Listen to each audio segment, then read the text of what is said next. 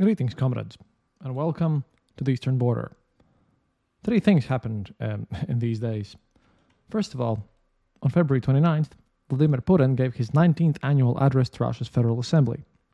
While presidential spokesperson Dmitry Peskov, well, uh, who is widely known as uh, the mustache of Putin, and he doesn't really say anything great, said that Putin would be speaking both as the head of state and as a candidate for the country's upcoming election. The address differed very little from Putin's other recent speeches, although it did contain new variations of the threats against the West that have, you know, become the usual and everything that we know basically here.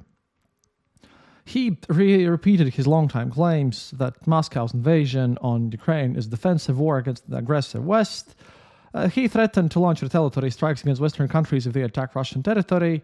Uh, by the way, I, am I'm, I'm seriously thinking, I, and I got some information that those, um, you know, those whole things about how Russia is Russia has a different nuclear strategy and how that's not like how we should be scared of that, how they're like going to use them. I think that's a leak from Russia to make us more scared, and this, you know, falls in line with it. I think Russia just wants wants to make sure that you know Germany doesn't give Taurus missiles, and we're all we're all we are all afraid of nukes.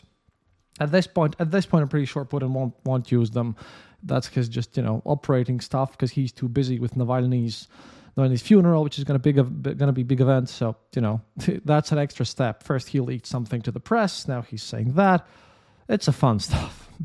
At the beginning of the two-hour address, Putin insisted that, um, by the way, an absolute majority of Russians have supported the war in Ukraine from the start and continu- continues to support it.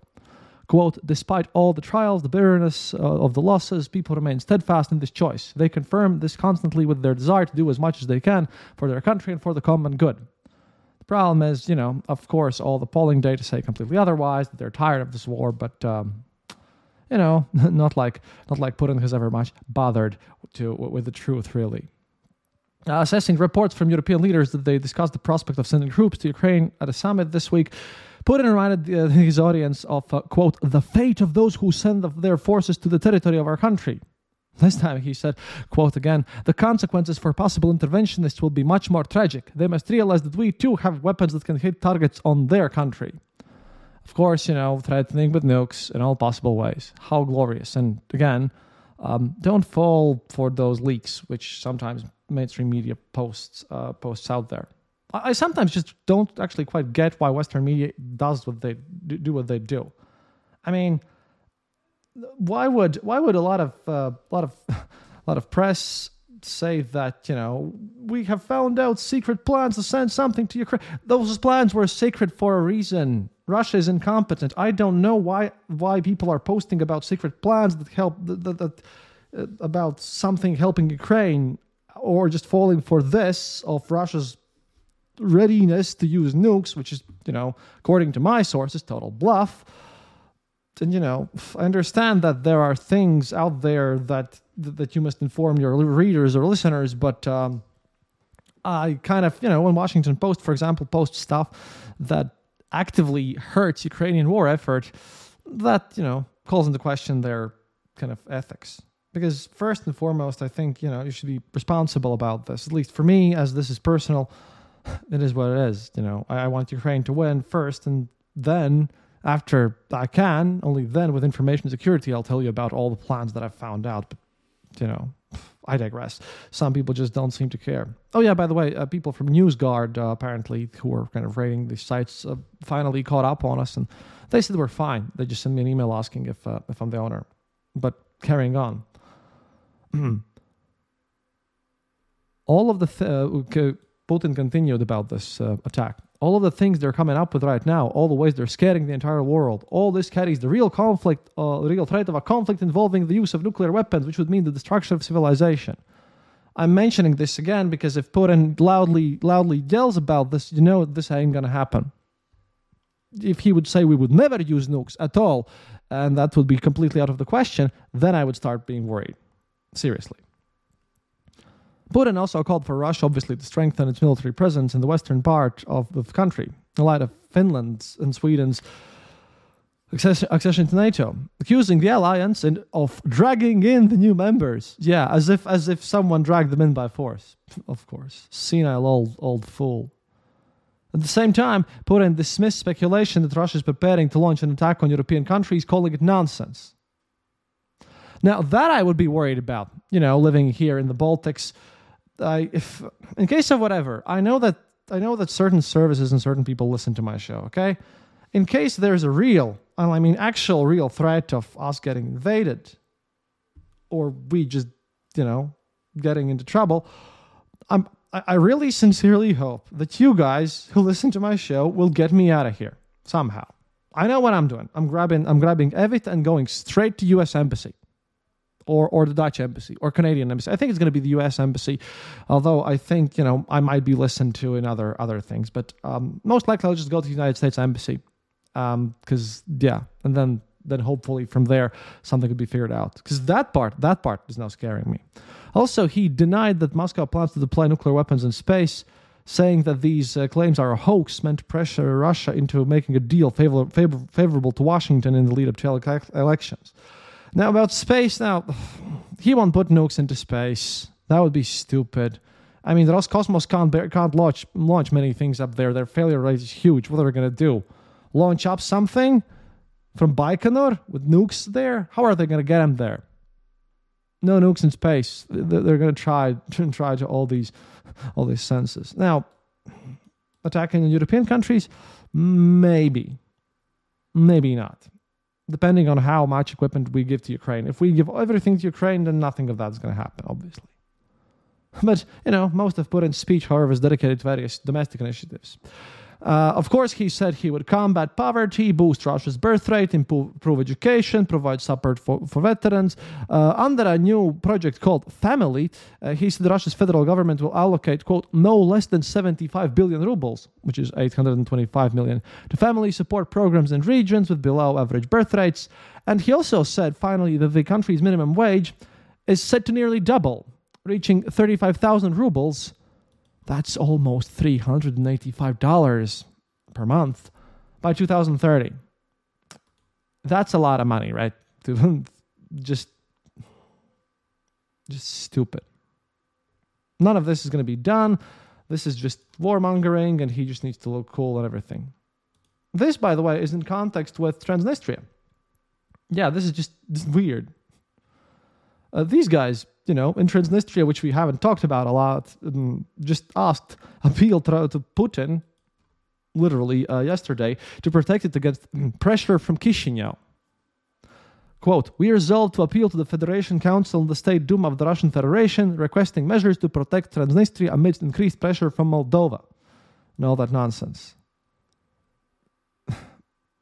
Just stupidity. Of course, there is no pressure there, but this is what Girkin said always uh, in the early war that you know there must there might be something going on there. There must there must be some plan out there. This is just so strange. If if something's going to happen there, I'll be very weirded out. And I don't think this is done by Putin. I think it's done. This is done by Transnistria, and they are feeling something. They, they, they've been told to you know make some fuss on on the on the rear side there to maybe you know pull back some back some Ukrainian troops, but I don't think anything anything real is going to happen there. Russia has about fifteen hundred people, like the military there in the region. They call them peacekeepers. N- nothing much is going on unless there's going to be some some ceremony there. But with all this nonsense and with Transnistria and with, with Putin, I wanted to contrast this with another speech. See, on February 28th, the day before, the day before Putin gave his um, his whole speech to the address to the federal parliament, Navalny's widow, Yulia Navalny, addressed uh, the European Parliament. Navalny's team streamed her speech on YouTube, and again, there are some main points that I'd like you to know, just to compare and contrast. Oh yeah, and uh, uh, again, interviews are coming as soon as Anna edits them because personal issues and all that. What so they're probably gonna have, gonna be on the second. She, she described, Julia Navalny that is, described the difficulties she's faced in trying to organize her husband's uh, funeral and burial.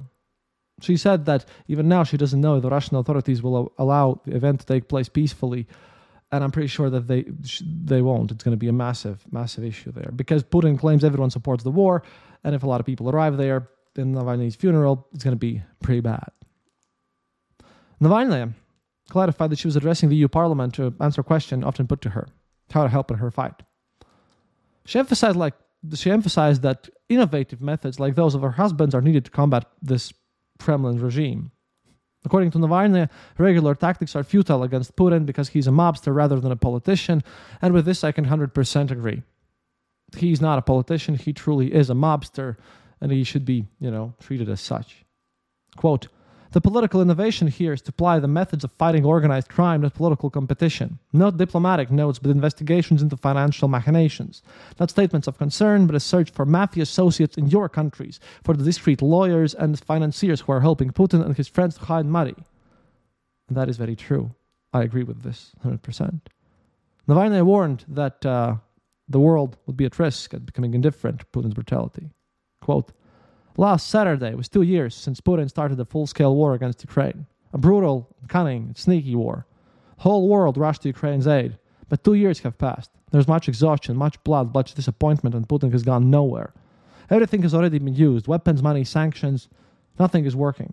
And the worst has happened. Everyone got used to the war. Here and there, people start to say, well, we're going to have an agreement with him anyway, and all that nonsense.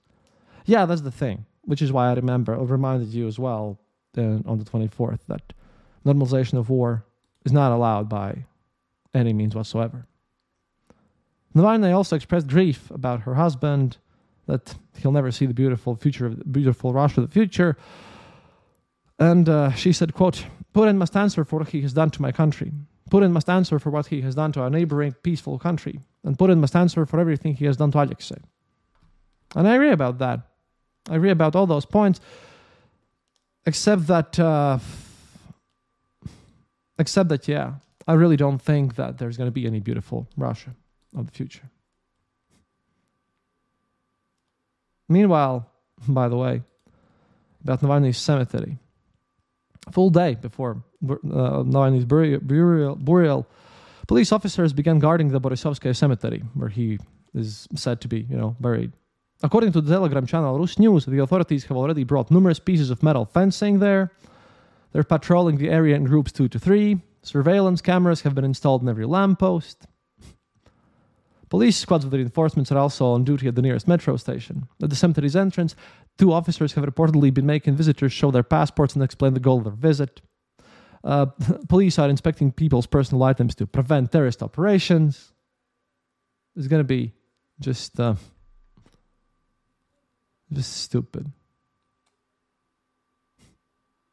Students, for example, of also on the Russian Presidential Academy of Economy and Public Administration, this around HIKS, they were told to stay away from any rallies or gatherings on Moscow on February uh, on Moscow on February 29th or March 1st. And apparently, any participation in the funeral would be an automatic expulsion. It's going to be stupid. It's going to be crazy, and the whole thing is going to be a mess. And of course, I'll try to do my best actually pay attention to it. But yeah, wait until wait until Saturday. Right now, uh, right now we're gonna go and see Dune two. Really want to see that movie finally and get some relaxation. If you ordered the maps and haven't paid for them, or or you haven't sent us your address, please go to our Discord. Uh, links are available if you just scroll through Patreon or just you know uh, ask around on Patreon how to get to Discord or or just Google up the Eastern Border Discord. You'll, you'll shortly find it. You can get there, or just you can just email me. I'm talking about Patreon. Please consider supporting us. This is a you know a rough period. My wedding's coming pretty soon, and then then I'm gonna try to become more of a stable person. Anyways, we live in interesting times. It's rough, but uh, we'll manage. Oh yeah, and if you paid Patreon, you can just go to theeasternborder.lv and click the donate button there that would be also nice, or whatever Acast gives to you, because Acast, you know, sadly doesn't pay us for ads as much as they would if, they would if we would be an American broadcaster or something. That's kind of bad thing when you are, you know, from a small country in Latvia. But hey, we're not going to go anywhere. We're going to keep you informed, and we'll see how all this mess turns out. And like I said, hey, if, if Putin actually decides to attack uh, attack anywhere near my country, then my first step is straight, just, just straight, gonna grab Evita and, and straight to, to the United States Embassy because I am definitely on someone's short list. And that's about it for today. If you have any other solutions or ideas, and I know you guys are listening, if there's any real threat, keep me updated. До свидания, товарищи. And as always, remember, happiness is mandatory.